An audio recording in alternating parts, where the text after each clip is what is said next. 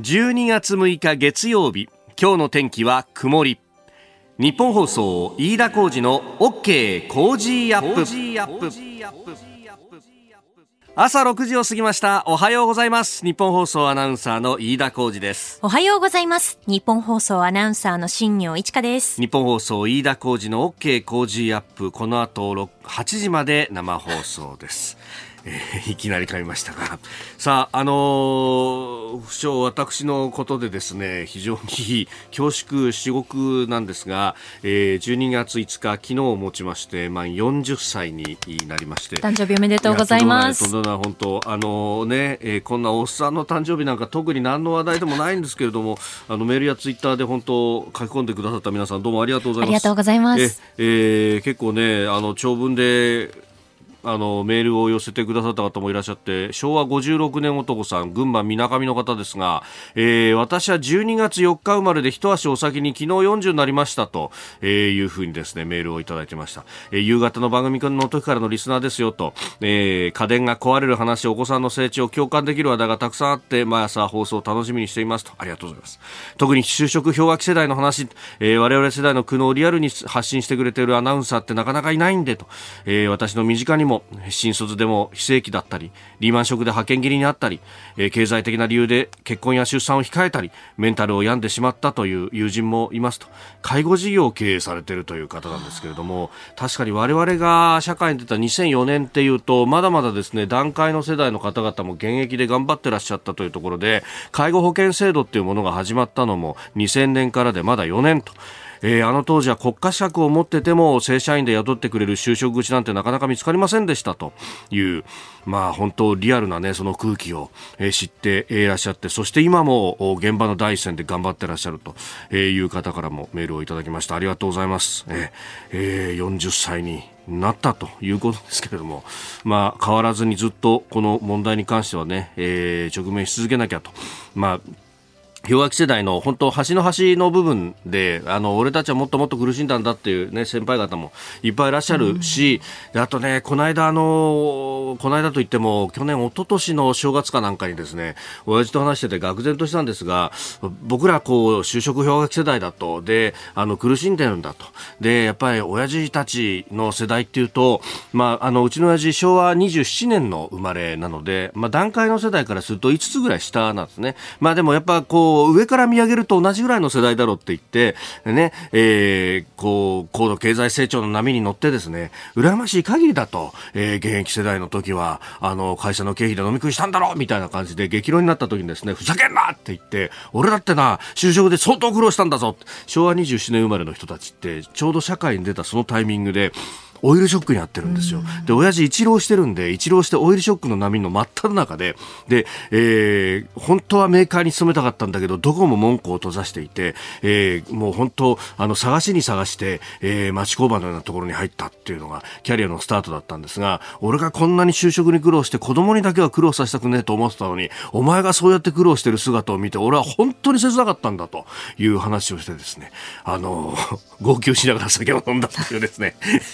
嫌な正月を迎えたことがあったんですが、いや、あの、だから、こう、そういうね、歪みみたいなものとか、こう大学に出たあるいは社会に出た年の違いによってこんなに違いがあるんだぞっていうのはそうかあの当時からあったんだよなと、あったけどその後ねあのその時もオイルショックの後またこう経済が立て直ったところでみんな忘れちゃった。でその後バブルがあったりとかそれこそ円高不況で、えー、プラザ合意の時に苦しんだ世代だっていたはずなんですけれどもそういう個々の世代っていうものがなかなか表に出てこなかったところでその歪みが全部出てきたんだなって。そう考えるとですねそのの、まあ、就職氷河期世代っていう話をすると、何かこう、世代分断をね、えー、呼び起こすんじゃないかとか、こう、いろいろ思いながら放送するところもあるんですが、もう、あみんなで考えていく問題だし、これをですね、いい加減断ち切っていかなきゃなんないっていうところに、えー、来てるんだろうなと。え、えー、不惑40にして惑わずというところで、なんとなくそんなことを思いました。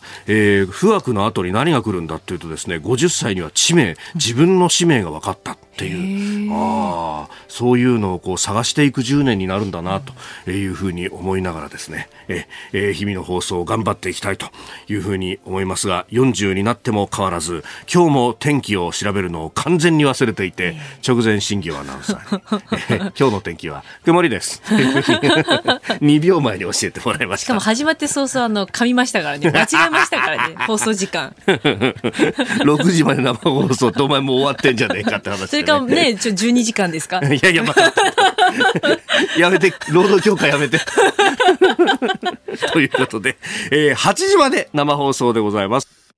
あなたの声を届けますリスナーズオピニオン。この OK 工事アップはリスナーのあなた、コメンテーター、私、田新業アナウンサー、番組スタッフみんなで作り上げるニュース番組です。えぜひメールやツイッターでご意見をお寄せください。今朝のコメンテーターはジャーナリスト須田慎一郎さん。えこの後6時半過ぎからご登場。まずはアメリカ11月の雇用統計について。えそして7時台取り上げるニュースは新型コロナオミクロン株、えウクライナ情勢、え中国軍による台湾の防空識別圏侵入について、えー、さらにはアメリカ主導で今週開催される民主主義サミットについても取り上げます、えー、そしてスクープアップのゾーン7時40分過ぎは今日召集の臨時国会令和3年度補正予算案についても取り上げてまいります。メールツイッターこちらです。メールアドレスは、 cozy アットマーク 1242.com。アルファベットすべて小文字で COZY で cozy です。 cozy アットマーク 1242.com。ツイッターは、ハッシュタグ cozy1242。ハッシュタグ cozy1242。今週は毎日抽選で3人の方に Cozy オリジナルスマホスタンドクリーナーをプレゼントします。プレゼントの応募おはがきでもお待ちしています。郵便番号100-8439日本放送飯田工事の OK コージーアップまで。そして Cozy up の番組ホームページにプレゼント応募フォームがあります。こちらからも応募ができますのでぜひご利用ください。いただいたオピニオン、この後ご紹介します。本音のオピニオンをお待ちしています。ここが気になるのコーナーです。スタジオ朝刊各紙入ってまいりました。週末をね、えー、超えての月曜一面というところで、えー、各紙特集記事で一面を作ってくるという感じでバラバラであります。えー、朝日新聞は中国式 EV 生活というですね、えー、特集記事で2万キロ走行充電ほぼ無料中国様はこんなにエコなことをやっていらっしゃるんですよ、というような、えー、特集記事を書いております。えー、新エネ車販売急急拡大年300万台迫るという見出しが書いてあります。その電気はどの石炭火力で作ったんだろうなと思いますが、えー、読売新聞一面トップ仮想空間拡張する私、かっこ私と。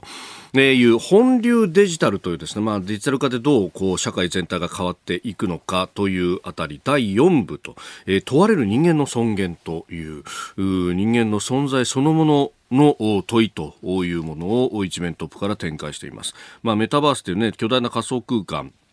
で、もう、アバターが、えー、自分、まあ自分とね、まあ分身のような感じで、まあ動いていって、というところで、痛みも再現なんていうですね、えー、ことが書かれて、えー、おります。えー、それから毎日新聞はあ80年前の12月8日あ真珠湾攻撃がありました、えー、日本とアメリカの間で先端が開かれたというところでありましたがそこから80年での特集と、えー、被された捕虜1号と、えー、先行艇で出撃生き残った父というですね、えー、一面であります、まあ、あの航空攻撃が、ね、非常に有名でもありそして、えー、それによって、まあ、あのある意味、えー、世界の戦争史が変わったったと航空機を使ってあれだけの爆撃というものでうん相手に対して打撃を与えられるということは、まあ、あのその前にもねえー、あったんですけれどもあれだけ、大規模にしかも航空母艦から発着してというようなことをやったのは日本が最初であったというところでそれが注目されているんですがそれと並んでですねあの真珠湾に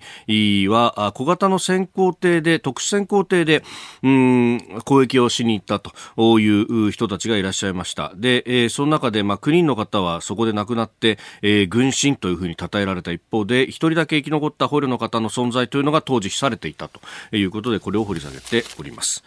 えー、それから東京新聞はあ政府の感染症法の改正原案についてを書いています。医療物資確保平時も強制力と、えー、従わない企業公表罰則ということで、まああのそのね、えー、医療物資の、まあ、備蓄であったりとかそういう部分、えー、生産輸入を要請指示できるという規定をね新設するということなんですが、えー、これに対して営業の自由を犯す懸念というふうに、まあ、大々的に営業の自由ということは憲法問題であると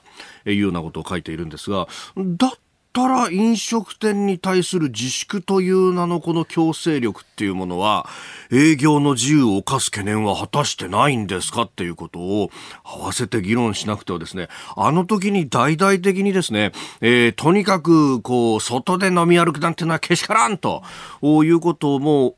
主張されていたんであれば、そこの整合性というものが間違いなく問われるし、あの時に、えー、やらなかった憲法問題を今回持ち出してくる、その、それはじゃあ何ですか？医療関係の会社と、えー、飲食関係の会社の中には何かこうレベルの差みたいなものがあるんですか？と。いうことになると。いや、私は職業に非線はないと思いますんで、そこは公平にですね、結局こういう問題っていうのは、あの、まあ、ある意味の天秤にかけるトレードオフというか営業の自由の部分と、じゃあ、まあ、まさにその公共の福祉というところをどう捉えるんだという話になるので、その場その場での、こう、まあ、政治的な判断だし、この判断ってどっちに転んでもこうやって絶対批判されることなんだけど、それはやらなければならないことなんだろうと、えいうふうに思いますし、この片面だけを報じるということは、ちょっとバランスを欠くような気がしてならないなというところであります。えー、それから産経の一面トップは日本とフランス共同訓練円滑化ということで、えー、この共同訓練を行いやすくする円滑化協定というものの、えー、締結を、まあ、フランス側が日本政府に打診してきたことがいつか分かったというふうに一面から書いております。この円滑化協定というと、あの日本とですね、まあ、あのアメリカの間は日米安全保障条約があって、でそして地位協定というものがあって、まあ、これがある意味の、まあ、円滑化協定のようなもので、えー、日本において、まあ、アメリカの兵隊さんたちの地位だとか、まあ、どういうことができる、できないというものをこう規定しているというところです。まあ、あの、そこに対してですね、えー、あまりに優遇が過ぎるんじゃないかというような批判も、まあ、これあり、えー、特に犯罪が起こった時、公務中だと全く日本の法律に引っかからないってどうなんだというのは、まあ、前々から議論がされているところですが、まあ、他方ですね、えー、まあ、そういうものがあるから、駐留をして、そして円滑に部隊を動かせるというところも、まあ、あると。で、一方で、まあ、あの、フランスとの間というと、今年、えー、フランスのね、えー、運搬が来て、えー、そして、まあ、訓練等々も行ったわけですけれども、これ、あの、アメリカ、あ、ごめんなさい、フランス側からすると、もうちょっと、戦術的にも戦略的にも、具体的なものをやりたかったけれども、まあ、あの、具体的にですね、無人島を使って実践的な訓練がやりたかったらしいんですけれども、ところが、あの、それはちょっと日本の国内法上できないということで演習場に招いてという形になりました。で、えー、まあ、その辺も含めてですね、こう円滑化しようと。これ、オーストラリアとの間でも部隊が来た時に、に、えー、どういう地位でっていう、これ、円滑化協定って名前出てますけど、その前はですね、えー、訪問部隊地位協定という名前で、部隊が来た時のその兵隊さんたちのこう立場であったりとか、あるいは持ってきた武器をどう扱うかと。普通にやるとこれ関税かかっちゃったりなんかするとか、あとは、あの、武器に関しては持ち込みダメよ、みたいなことになっちゃうので、まあ、その辺を円滑化するというところで、全体として円滑化協定と今呼んでいるというところであります。で、これ、ペラッと開くとですね、3面に、えー、指揮者のインタビューということで、あの、慶応大学の、えー、鶴岡ミスト准教授のお話が載ってるんですけど、この、まあ、円滑化協定とかもそうなんだけれども、結局、あの、日本が、えー、もともとこのヨーロッパに対して中国の脅威ってものを強調してきたのに、えー、お話ではですね、いざ仏 A が本気になったら慎重姿勢に転じたかのように見えると、日本の本気度が試されていて多くの宿題が残ったと言えるというふうに、えー、お話されていらっしゃいます。まあその訓練のレベルであるとかっていうのもこう政治的な判断の中で中国様を刺激しちゃいけないよなっていうようなこう向きがあって、えー、レベルを下げたりなんかっていうのがやり取りの中であったということが、まあ、インタビューの中でもですね詳しく触れられていますのでご興味ある方はお読みいただければと思いますが、あのこの辺日本こそが、えー、周りの国々と協力して中国に対して抑止をしなければいけないと。私はあの週末にちょっとですね、えー、保守系の国際政事カンファレンスに出まして、そこで、まあ、アメリカの指揮者、それこそ、えー、前の駐日大使のハガチーさんなどと議論した中で、あの、こう、例えば中国が台湾を取りに来るということ、まあ、それを見ると、いろんなところで偶発的に、こう、例えばウクライナの、ね、今日取り扱いますけど、えー、ロシアがプレッシャーをかけてきているというあたりであるとか、あるいはインドとパキスタンであるとかさ、まあ、様々なことが起こる可能性もあると、そうすると、えー、抑止を効かせなきゃならないし、そのためにはアメリカと日本のつながりというのはもちろん大事なんだけど、えー、それ以外の国々とも、こう、多国的にやっていかなきゃなんないんだという話をリアルにされていらっしゃいました。まあそのあたりで日本の腰の引け具合というものがもしあるとすればそれは非常にリスクと、えー、西側諸国がどう見るかというところも我々考えていかなければいけないんだろうと思いました。ここが気になるでした。ここが気になるプラス。この時間からコメンテーターの方々ご登場です。今朝はジャーナリスト須田慎一郎さんです。おはようございます。はい、おはようございます。よろしくお願いします。はい、お願いします。さあ、まずお伺いしたいのが、ええ、アメリカ労働省が3日に発表した11月の雇用統計、これが予想よりも、まあ、あんまり良くない数字というようなね、えー、ことが言われておりますが、ね、これどうご覧になりますか？えあの大前提としてですね、はい、あのこれ株式投資やってらっしゃる方は十分にご存知だと思うんですけれども、うん、アメリカの雇用統計っていうとあの株価にものすごく大きな影響を与えるというかですね、えー、完全に連動している状況にあるんですね。はい、で加えてどうしてかっていうと、うん、やはりあの景気にとってですねアメリカの景気にとって一番重要な指標となっているからなんですね。でそのことを前提にね、えー、ちょっと考えていくとですね、はい、やっぱりアメリカの景気っていうのは、えー、後退局面に入ったんではないか。よくですね、今日のキーワードなんですが、はい、あの、スタグフレーションっていうのを最近よく聞くようになったと思うんですけどね、えー、えー、景気が悪い中での物価上昇、インフレというですね、まあ最悪の、えー、この資本主義のね、あるいは、えー、市場主義のですね、はい、経済にとっては最悪の状況、えー、というのがですね、このスタグフレーションなんですが、えー、それがやっぱりアメリカ中心にね、先進国では、はい、あの、懸念されているという状況にある。えー、ですから、あの、インフレ基調になっていることはこれ間違いないし、はい、まあエネルギー価格がね、それを上昇、押し上げるような、えー、作用して、えー、そういう状況になっている。で、まあインフレ基調であることに加えて、景気後退局面に入ってくると、やはり相当厳しいよねと。じゃあそういった中でね、FRB、アメリカの中央銀行はどういう舵取りをしていくのか。あの、やっぱりインフレということもあって、それ加えてですね、えー、大規模な金融緩和にあの関してですね、そろそろ出口戦略にね、えー、えー、元の状況に、えー、あるべき水準に戻していかなきゃならないんだ。こういう動きを FRB がしている中で、じゃあ、そのインフレ基調だからといって、それをテンポアップするとか、それを、えー、修正することなく進めていくとですね、うん、景気後退局面に入っているとですね、はい、急速に景気をね、冷やしてしまいかねない。だから、FRB が今後どういうね、はい、スタンスを取っていくのかっていうことなんですが、どうもちょっとね、高派っぽい、あの、スタンスを持っているので、引き締め優先っぽいそうですね。タガ派ということええええ、うん、あの、従来通りのですね、計画通りに、えー、引き締めでいくというような動きが見て取れるだけにですね、はい。で、そういった中でこの雇用雇用統計が出てきたためにですね、やはりちょっと景気後退局面で金融引き締めですか？みたいな、そういう心配というかですね、懸念がアメリカで広がっているということですね。もともと FRB のこの政策目標として物価の安定と雇用の安定っていう、二つね、目標をまあ、昭和されてるようなところで、はい、に、これ今、2と思うのはいとも得ずみたいな状態になりつつあるわけですから、そうなんですね。どっちかを立たしたらどっちか悪くなっちゃうよねっていう局面。えー、だから、その中でね、優先順位としては、えーはい、物価なのか雇用なのか、うん、で、どちらかというとですね、うんはい、あの、雇用優先だったんですよ。もともと。景気優先と言ったらいいんですかね。えー、だから、あの、そういった点で言うと、なぜじゃあ金融緩和をやるのかっていうと、うん、要するに雇用をですね、つまり失業率を下げていくと。はい。つまり、金融緩和をやることによって失業率を下げるとこの連動性っていうところに対してね、うん、FRB はですね、相当配慮した。で、それが逆に言えば日本にも伝わって、はい、え日本も、え日本の日銀のですね、金融政策も、うん、要するに質問失業率、あるいは雇用をですね、強く意識すべきじゃないのか、日本はどっちかというと物価というところにですね、はい、えー、重きを置いてた。そういう経緯があるだけにですね、そういう状況になってたんですね。うん、で、これね、あの一方でインフレ率が高まっていくと、これ、あの政権の支持率にも直結するっていう話がありますよね。これそうするとこう、ホワイトハウス側は予算ガーンって出しているだけに、うん、FRB にちょっと物価頼むよっていうふうになってくるわけですかね。そうですね。で、加えてですね、やっぱりあの、中間選挙控えてますんでね。はい、要するにやっぱり景気優先というね、えー、軸足になる。で、景気優先なんだけども、うん、あのー、まあ、FRB ね、えー、まあ、大統領が指名、議長を指名するんだけれども、はい、とは言ってもですね、ものすごく独立性が強い組織ですから、じゃあその通り動くのかっていうと、必ずしもそうじゃないというね、あのですからパウエル議長というのが、はい、まあもともとはこの方はですね、ハト派なんですよ。うんうんうん緩和をする方の人、ね、そうですね、うん、あのだからどちらかというと緩和の方にっていうかですね、えー、金融引き締めに対しては、はい、むしろネガティブな、えー、立場を取っていたんだけども、どうもですね、えー、そうじゃなさそうだというのがあって、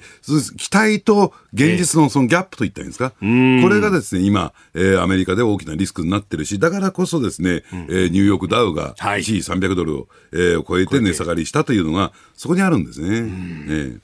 えー、まずはアメリカの雇用統計についてお話をいただきました。さあ、ここで、はい、お知らせがあります。お知らせでございます。来年のカレンダーもご準備されましたか？日本放送アナウンサーカレンダー2022ただいま好評発売中です。はい、もうすでにですね、買いましたよというメールやツイートをたくさんいただいてます。本当にありがとうございます。どうですか、鈴さん、今、サンプルが目の前にありますが。いやいや、もうね、いつも真ん中ばっかり見ちゃうんだよ、俺。真ん中センター。センターね。ね表紙のセンター。えー、やっぱりね、音体が鎮座増しましてますから。増してます。いいですね、本当にね。今年のカレンダー、やっぱり日本放送受賞アナにとってですね、えー、このラインナップ、すごいねと。すごい。すごい。満願全席みたいな。満願全席ですね。確かにおっしゃる通り、ねうん、お腹いっぱいになっちゃいそうお腹いっぱいになっちゃいますよ。本当に。で、4月、新、ね、新業、いいよ、意外と。いいよ、意外と。うん意外と？意外と。いや結構修正大変だったんだろうな。やめてください、そういうこと言うの。まあ、そう、まあ、そういう魔法もあるかもしれませんが。否定はしないが。あるかもわかりませんが。疑惑が深まるだろうが。いや、ちょっと明るさとかね、日焼けの後とかね、そういう部分はね。ちょいちょいね、ちょいちょい。あの、全部書いてるわけじゃないですからね。全く別人ってわけじゃありません。今俺カレンダー見ながら隣見てさ、見比べちゃってさ。みたいな。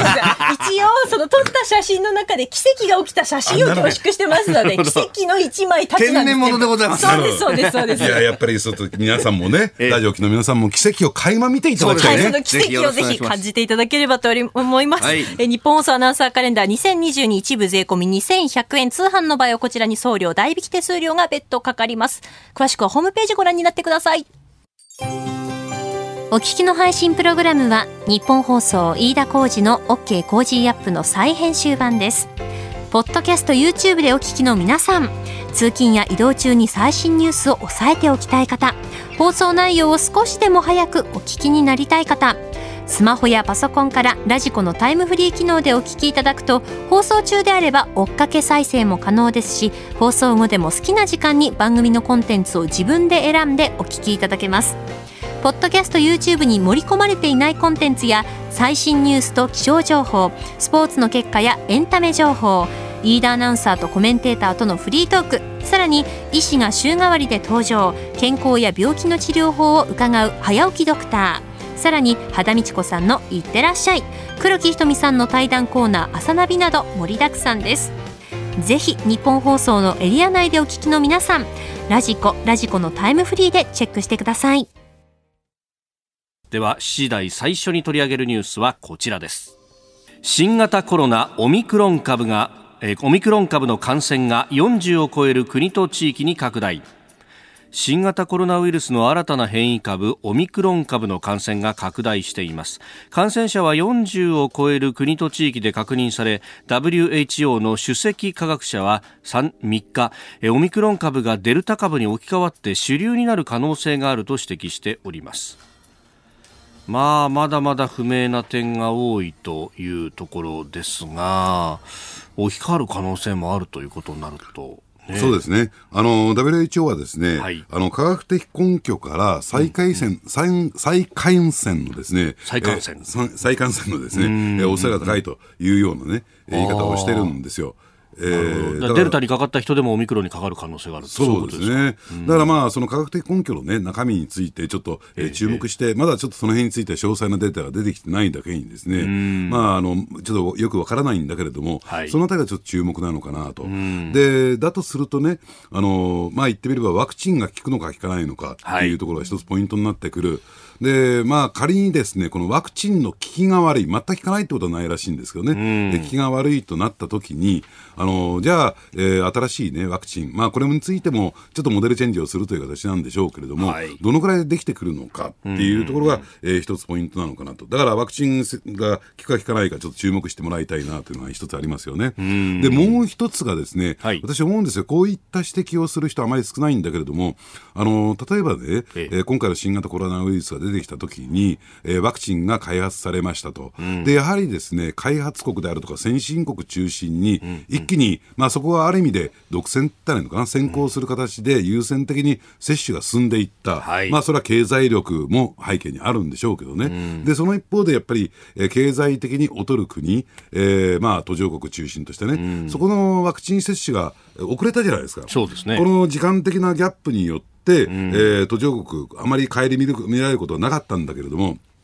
途上国で感染者がどんどんどんどん増えていった、はい、でそういった過程の中でね、うん、やはりあの、うん、えー、まあ、言ってみれば新型株が出てきた、はい、えー、経緯がね、大きいんだろうと思うんですよ。ですから今後ですね、このワクチン接種というところも、はい、そのあたりのある意味での南北問題と言ってるんですか、経済的に優位に立つ国と、えー、列位に立つ国が、えー、格差が生じると、こういったリスクも生じるんじゃないかというところも考えていくべきだろうなと思いますけどね。結局これ人から人へ感染するところで変異が起こるということだと、はい、まあ人から人への感染が多ければ多いほど変異の確率が高まるってことになりますよね。そうなんですね。ええだから、あの、自分たちの国さえっていうね、良ければというね、発想では、こういったことが起こるんではないかなと思いますよね。で、そしてもう一つはですね、はい、えー、各国で水際対策を強化というふうな、えー、えー、要するに入国、海外からの入国に対して、えー、規制していこう、はい、ところを、えー、自粛していこうという動きなんだけども、まあ、これは言ってみればね、貿易体制の基本中の基本なんですよ。はい、こういう疫病といったんですかね、感染症を遮断するという意味で、この水際対策というのはね、はい、基本中の基本なんだけれども、うん、ただその一方で、これがこういったやり方が主流になっていた時代と、ええ、今日って大きく違いますからね。で、まあもちろん、その乗り継ぎ便なんかを利用して入ってくるケースもあるよねということもさることながらですね、はい、もう一点がどうもね、えこれ言わ指摘されてるんだけども、新型コロナウイルスって、はい、あの、言ってみれば低温には強いというね。低温に強い。ええ。ということはどういうことかというと、冷凍食品の類。これに付着してもですね、相当程度、えー、まあ、生存が確認されているというかですね、えー、ね、活性化しているという状況が見て取れるんですよ。で、そうすると物流という点で人の流れを抑えたからといって、はい、物流がそのままだと入ってきてしまうと。いくら、えー、旧来型の貿易体制をやってもですね、えー、これだけですね、物流があるとですね、やはりどうしても、えー、国内に入ってきてしまう可能性が高いのかなと思います。そのあたりどう考えていくかですね。うん、かといってね、輸入止めてじゃあ国産だけでっていうともう食料需要が一気に大変なことになりますよね日本なんかそうですねでそしてもう一つは検疫、えー、チェック体制を強化しようとこの物流が滞ってしまう。じゃあそのあたりどうバランスを取っていくのかっていうところがあるんだろうと思いますよ。まあそれら考えるとゼロコロナでっていうよりもこれまあ今回ね、あの、重症化率だとか死亡者がどのくらいだっていうのがまだ出てこないけれども、まあ、かなり、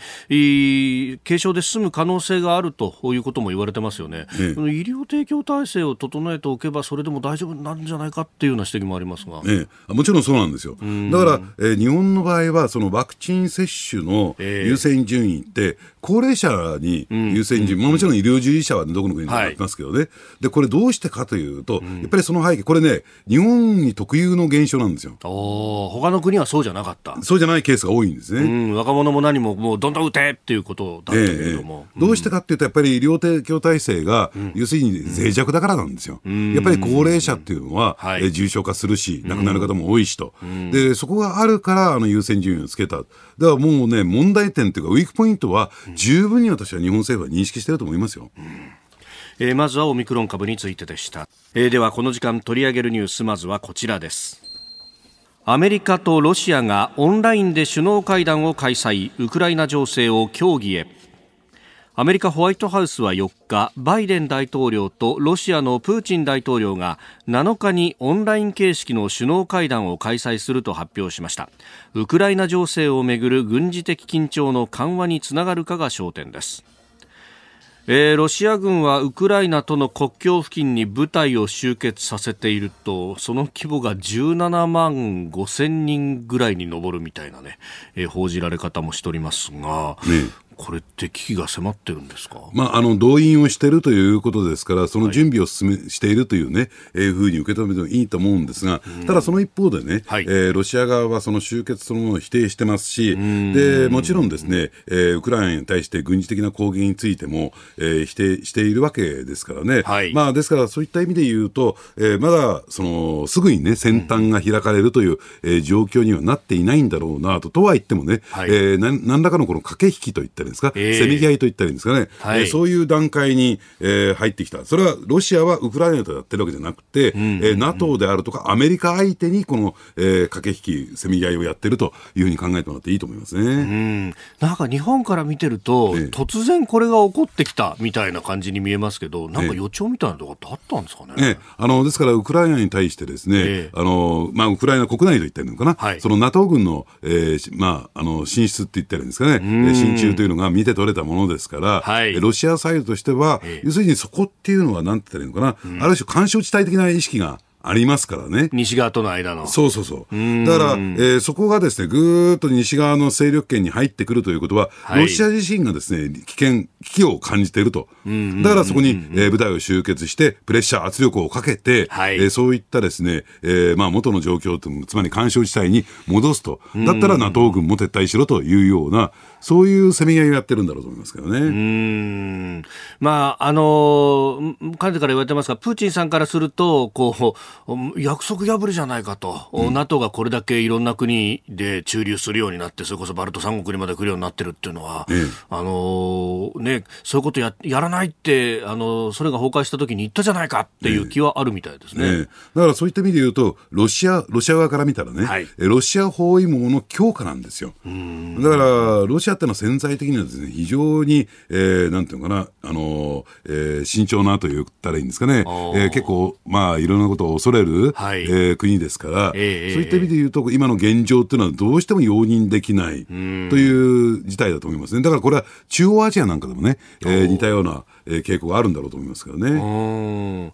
これ、だから経済面で見ると、まあ、ロシアずっと苦境に立たされてるっていうふうに言われてますよね。ねまあ、その辺をこうカバーするみたいな意味合いってもあるんですか？いやだ、だからその経済面っていうところを、ね、捉えると、ええ、むしろロシアと NATO 諸国、つまり EU はですね、うん、結びつきを強化していて、あの、新しいパイプライン、天然ガスのパイプラインも、はい、えー、施設されてですね、もう数ヶ月後にはですね、うん、えー、全面稼働を始める予定ですよね。今、ちょっと安全点検をやってるという状況ですからね。これアメリカずっと反対してましたよね。ねただ、やっぱりこれはヨーロッパ側にとってみるっていうと、はい、えー、天然ガスの安定的な供給と、えー、それはね、気候変動対策との、えー、一環としてですね、天然ガスの必要性というところもあって、はい、で、結果的に、その、パイプラインの建設が遅れて、えー、検査の時間が必要だということで、入ってこないということになってくると、これで天然ガスの高騰、えー、価格高騰を招いたわけですよね。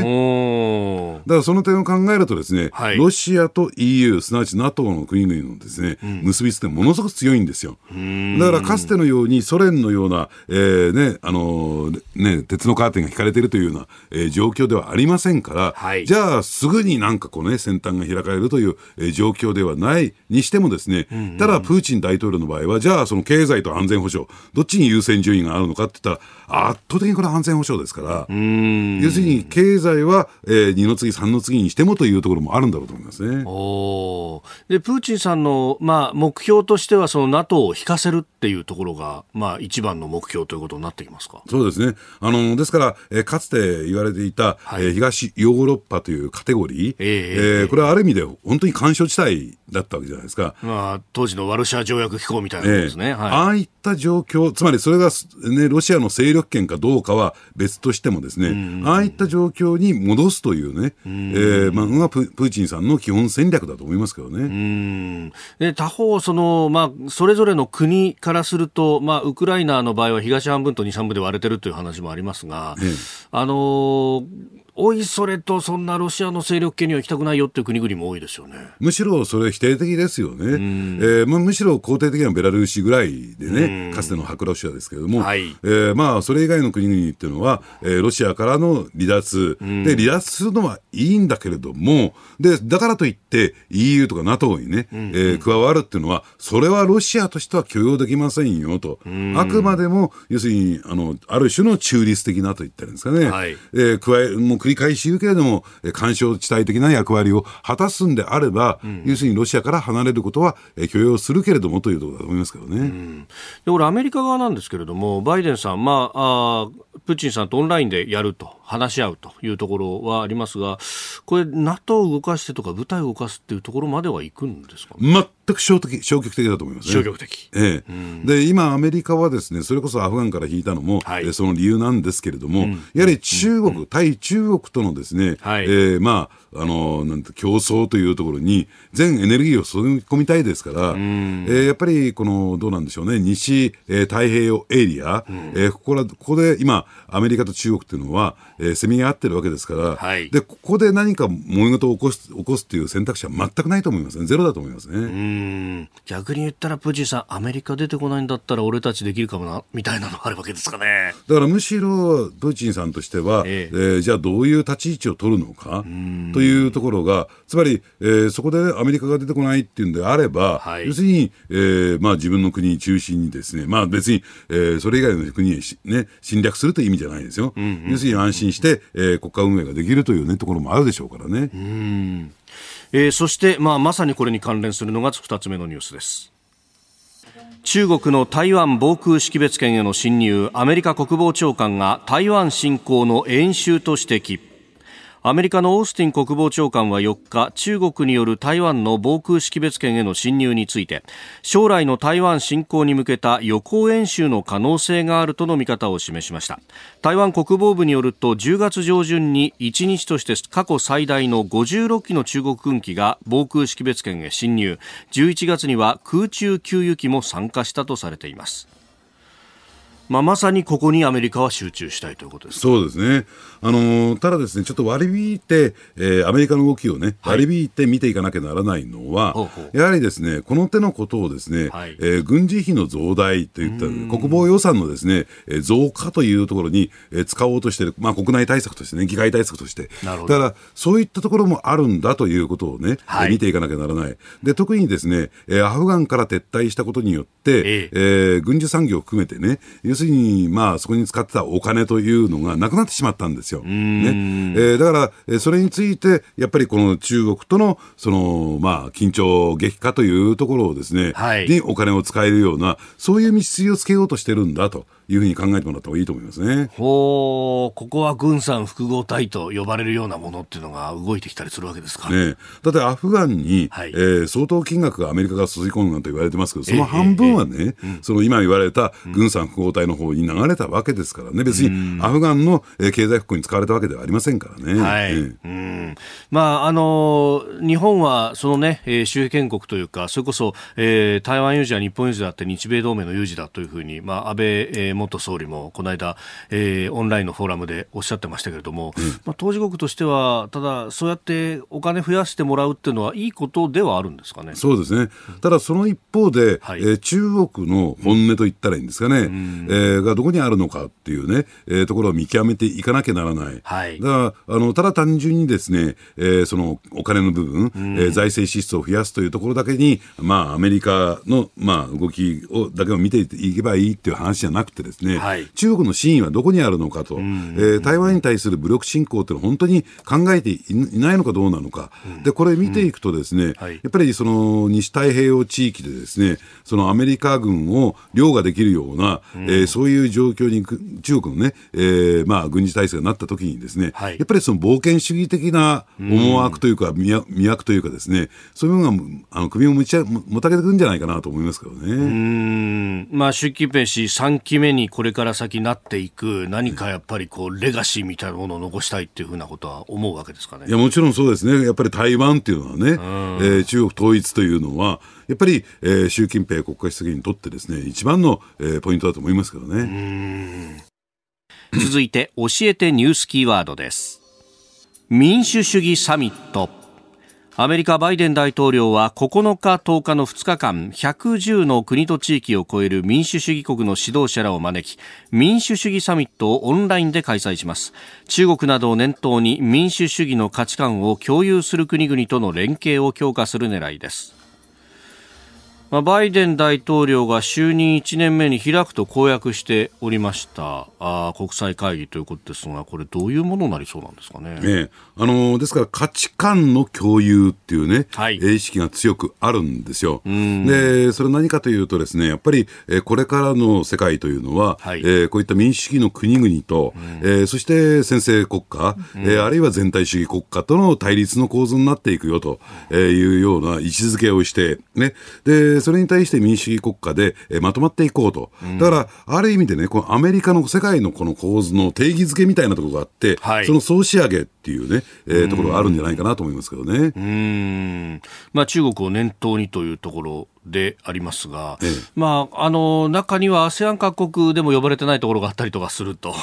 いうところですけれども、やっぱこの価値観というのがまずは大事だっていうところなんですか？そうですね、うん、あのですから、この2つの陣営に、えー、まあ、ですから、とはいえね、うん、えー、2つの陣営に分かれていく可能性が高いんだけども、とはいっても経済的な結びつきであるとか、はい、あるいは、えー、地球温暖化対策であるとかね、うん、えー、そういった点で言うと、じゃあ、二分化して進んでいけるようなテーマなのかっていうと、そうじゃありませんからね。あくまでもその陣営として、えー、まあ、緩やかな連帯を保っていこうじゃないかっていうことなんだろうと思いますけどね。ねまあ、あの今回、これに台湾も呼ばれたというのがニュースになっていました、ね、だからそこが一番大きな私はポイントだと思いますよね。はい、だから、ある意味でこう、えー、アメリカは現状でもね、うん、えー、一つの中国ということは否定していないんですよ。ね、だからあの、はい、そういった意味で言うと、台湾を国としては扱わないんだけれども、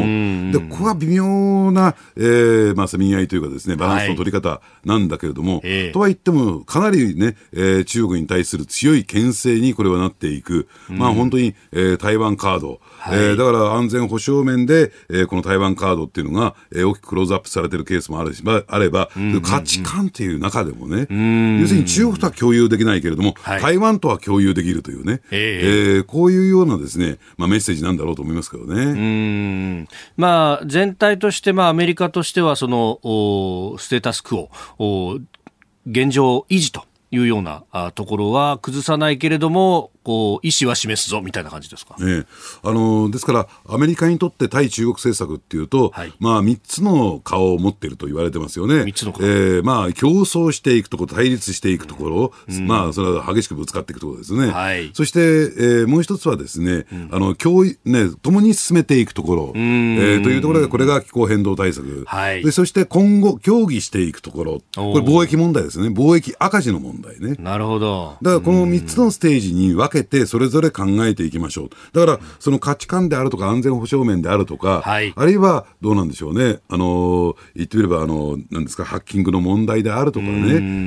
ー、半導体の問題というのは、えー、一つ目のテーマに入ってくるのかなと思いますね。競争していくところ、ぶつかっていくところ。ぶつかっていくところですね。えー、情報できないところと言ったらいいんですかね。うん、えー、まあ、その辺の部分に、えー、まあ、この民主主義っていうものも一つのツールとして使うみたいなところがあるわけですか？そうですね、その中での一つのツールであって、ただね、これね、じゃあ中国やロシアにとって、はい、まあ、アメリカにとって全体主義国家っていうと、えー、まあ中国とロシアなんだけれども、じゃあ中国はそれを許容するのか？そのね、三つのステージの使い分けっていうのを受け入れるのかどうなのかっていうところがポイントだと思いますね。えー、キーワード民主主義サミット。続いて、ここだけニューススクープアップです。この時間、最後のニュースを、スクープアップ今日、臨時国会召集、第二次岸田政権初の本格論戦へ。第207臨時国会が今日召集されます第二次岸田政権発足後初となる国会での本格論戦岸田総理は今日所信表明演説を行いますえー、今月21日までの16日間が会期となると。えー、今週は水曜から金曜にかけて各党代表質問そして来週予算委員会というところだそうです。はいまあ、そういった意味で言うとね、与野党ともに新しい体制の中での初初めての国会ということでね、そね。えー、その行方というのが注目されてるんですが、うん、まあ、このい、まあ、いずれにしましてもですね、あの、今回の、えー、臨時国会というのは、はい、補正予算、うん、えー、これを審議して成立させるというのが、えー、最大の仕事になってくるんだろうと思うんですけれども、えー、まあ、あの、そういった意味で言うとね、この史上最高額とかね、うん、えー、非常に、まあ、えー、財政スペース55兆7000億円ですか、はい、えー、ということで、えー、大きな予算だと言われてるんだけれども、うん、ただね、私ね、必ずしもそうは見てないんですよ。ほうほうえー、どうしてかというと、この2021年度というと、えー、まあこういった景気経済対策、コロナ対策の補正予算って初めての補正予算なんですよ。そうですね、えー、昨年度は3回、補正予算が編成されて、えー、財政支出ベース70兆円という巨額なもの、で、これおそらく最初にして最後の補正予算であることは間違いないですから、そうですね。まあそういった点で言うとですね、えー、額面通り受け止められないなと。で、加えてですね、これまあ12月のどうでしょうね、えー、まあ中旬ぐらいに、えー、成立を見るんでしょうけれども、そうですね。で、ただですね、予算執行でそんなに簡単にできるものではなくて、成立したからといって翌日から使えるようなものではない、えー、えー、どんなに急いでも1か月ぐらいはかかるわけなんですね。はい、で特に今回の場合、年末年始挟みますからね、28日から役所は休みになってしまいますから、そうですね、じゃあどうなんでしょうね、えーまあ、1月下旬になれっていうのが、一番最短の、えーね、タイミングになるのかなと。まあ、実質作業を始めるのは年明けからっていうことになると、そうですよね、ね1月下旬から2月頭ぐらいですよね。ねただあの、一部ね、18歳以下の以下への10万円給付のうち、はい、えー、半分の、えー、現金給付についてはですね、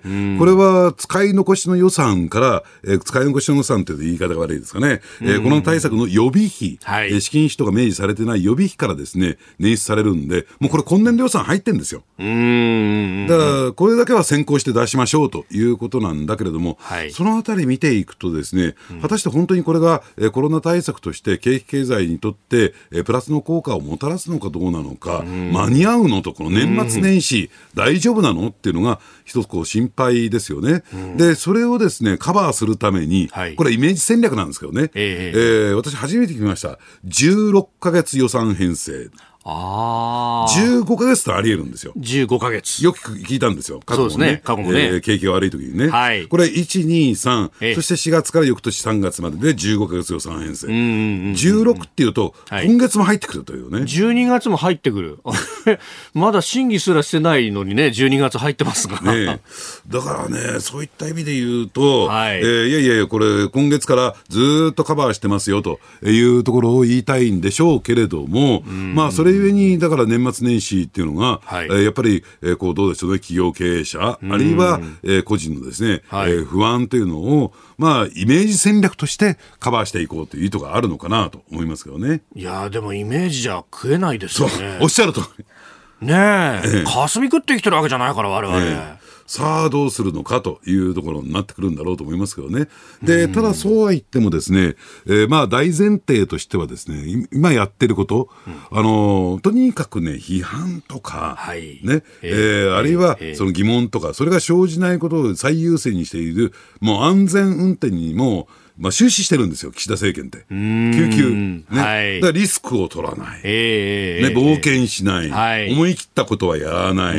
で、まあ、大体ですね、やる前にはですね、観測気球打ち上げて、はい、反応を見極めて、えー、落としどころを探るというですね、ウルトラ安全策を取っている。どうしてかっていうと、やっぱり来年7月の参議院選挙。うんここを強く強く意識していることは、これ間違いないんだろうなと。思いますね。だからこれから始まっていくことは全部参議院選挙対策ですから。あだからなぜ一律給、ね、10万円の18歳以下の、はい、えー、人たちに対するです、ね、給付が決まったのか。これはもう公明党に対して、はい、まあ、公明党の選挙公約公約でしたからね、うん、えー、公明党に対してその選挙公約を実現することによって、参議院選挙も頑張ってねっていうメッセージですよ。はい、ね、自民党応援してね。よろしくねと。よろしくねと。へそ曲げないでね、みたいな。うん、これね、まあ、あの、選挙対策にこれから先なってくって、確かに、あの、ねじり国会なんかになっちゃうともう大変だっていうところがありますもんね。ねええ、ただそこへ持ってきてね、はい、僕はね、あのどうなのかなと思うのは、うん、えー、野党、まあ、立憲民主党の代表選、確かに行われましたよ。はい、で考えてみると、争点って一体何だったんだろうか、ね、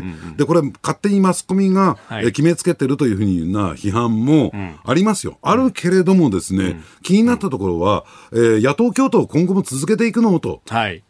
いうところしか記憶ないんですよ。うんうんうんうん。なんか飯田さんあります？どうするかって。いや、確かに、まあ、そこが最大のこう論点になるはずですよね、本来的には。で、まあ一番最初に聞きたいなっていうふうに、まあ、おのおのインタビューをするとなると思うところですよね。えで、そこってね、4候補ともですね、なんかこう、曖昧戦略に終始したんじゃないかなと。うんうんうん。じゃあ、ね、ね、検討はするっていうけども、まあ、具体的に何かっていうと、いや、それは検討してからという感じになってますね。で、泉新代表もですね、はい、えー、これからですよね、そのあたり、ね、そうですね。まずは衆院選の総括をしてからだというふうに会見でもおっしゃってますね。ね衆院選の総括ってまだやってなかったのっていうの、びっくりしたところではあるんだけれども、うん、今何月ですか？みたいなところも。ねえ、え10月の末に選挙があって、え今12月のもう、第2週になってると。はい。うん、だからそこでですね、立憲民主党がまごもごしてると、はい、要するになんか、えー、もう7月の参議院選挙ってなんか結果が見えてきてるんじゃないの？と。えー、まあ、いろいろと批判はあるけれども、はい、不満なところね、不足している部分はあるけども、えー、岸田政権着々と実績を積み重ねてるなという気がして、ならないんだけれどもね。これ、岸田政権としてはそうなると、まあ、来年の7月の参院選が終わって以降、自分の色みたいなものが出てくるんですかね。まあそこで本格政権というところになるんでしょうね。だから私はですね、もう今もうね、今年の10月31日の衆議院選挙から来年7月までは変則的なダブル選挙って見てたんですよ。もうその間ずっと選挙モードですよと。ね。でそれを終わらないと、やっぱり岸田政権としては、はい、えー、政権基盤は安定しないし、本格政権にならないなと。だからすべて選挙対策で走るぞと。ね、そうすると、まあ、この後ね、えー、補正があって、本予算があって、ひょっとすると来年度補正みたいなものも選挙の前には打たれるかもしれないという感じですか、だからあの、だって景気悪くするわけにいかないもん。だって株価を下げるわけにはいかない。はい、だから、えーね、株価は弱含みだったんだけども、はい、えー、一番ね、えー、ねこんあの過去最大規模の補正予算55兆7000億円。あれがポジティブに反応したのは唯一、まあ、株式マーケットですからね。ああ。株価対策じゃないの？って僕は見てたんですよ。ある種のね。ええ、で今ほとんど日銀買ってないし。あなるほど、ええ、日銀は今買ってないんですか、ええ、それは余力を残しておいてるってことですか？いや、というよりももう、テーパリングというか、出口戦略に僕は向かってるんだろうなと。ああ、それはやっぱり原油の価格が上がってきたりとかして、まあ今、足元、そんなに物価上がってないけれども、こうちょっと抑え気味にいかないとまずいよなっていうようなところは、頭の中入ってきてるわけですか？だから日本もですね、はい、他国にね、ご多分に漏れずですね、うん、えー、スタグフレーション、ね、リスクというのを抱えてますから、はい、やっぱりそこへ向けて、やっぱり慎重なスタンスに日銀も動いてるんだろうなと思いますね。これ、あの、物価を見ると、エネルギーと生鮮除いた形のコアコアの指数だとマイナス0.7%っていう、まあ、ある意味デフレなのかみたいな国内需要の相当弱さがこれ見えてますけど、ええ、その辺は財政でカバーしていくって感じなんですかね？ええ、だから違うんですよ。だから需給ギャップがあっ、えー、えー、まあ需要、需要が少ないわけでしょ、うん、そういった意味で言えば、明らかにデフレなんですよ。うん、ただし、輸入品の価格が上がることによって、えー、一部の産品で、製品で、うん、えー、インフレーションが起こっているとい。う状況だと思いますけどね。うん、これをどう舵取りするのか、本当は難しいわけですよね。ブレーキとアクセル両方踏まなきゃならないかみたいなこと。えーだからそういった中で、この慎重なね、はい、スタンスに終始してていいのか、うん、もっともっと思い切った、例えば減税であるとかね、はい、そういった手を打たなくて本当にいいんですか？と、ね、で今の状況だと、安全運転ではあるんだけども、はい、そういったね、例えば、えー、場合によっては消費税減税なんていうね、思い切った手は100%打ってこないだろうなと思いますからね。その停滞感みたいなもので、うん、果たしていいのかと。持つのかどうなのか。でも野党にとってみると、そこって攻めどこじゃないんじゃないですか、攻めどこじゃないですか？と。そうですよね、具体的にうちだったらこうするんですよってものを出していくと、おってなりますよね。いつまで衆院選のね、総括してる場合じゃないでしょっていうところだと思いますけどね。えーだあ臨時国会今日召集というところ与野党の動きも含めてお話をいただきました。このコーナー含めポッドキャスト YouTube ラジコタイムフリーでも配信していきます。番組ホームページご覧ください。あなたと一緒に作る朝のニュース番組飯田浩二の OK コージーアップ日本放送の放送エリア外でお聞きのあなたそして海外でお聞きのあなた今朝もポッドキャスト YouTube でご愛聴いただきましてありがとうございました。飯田浩二の OK コージーアップ東京有楽町の日本放送で月曜日から金曜日朝6時から8時まで生放送でお送りしています。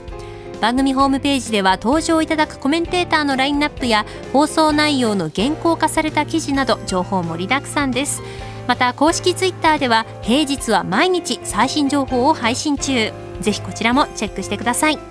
そしてもう一つ飯田浩二アナウンサーの「夕刊富士」で毎週火曜日に連載中の飯田浩二の「そこまで言うか」こちらもぜひご覧になってみてください。12月は忙しい季節。ぜひニュースチェックは AM、FM、ラジコはもちろん日本放送のポッドキャスト YouTube でチェックしてください。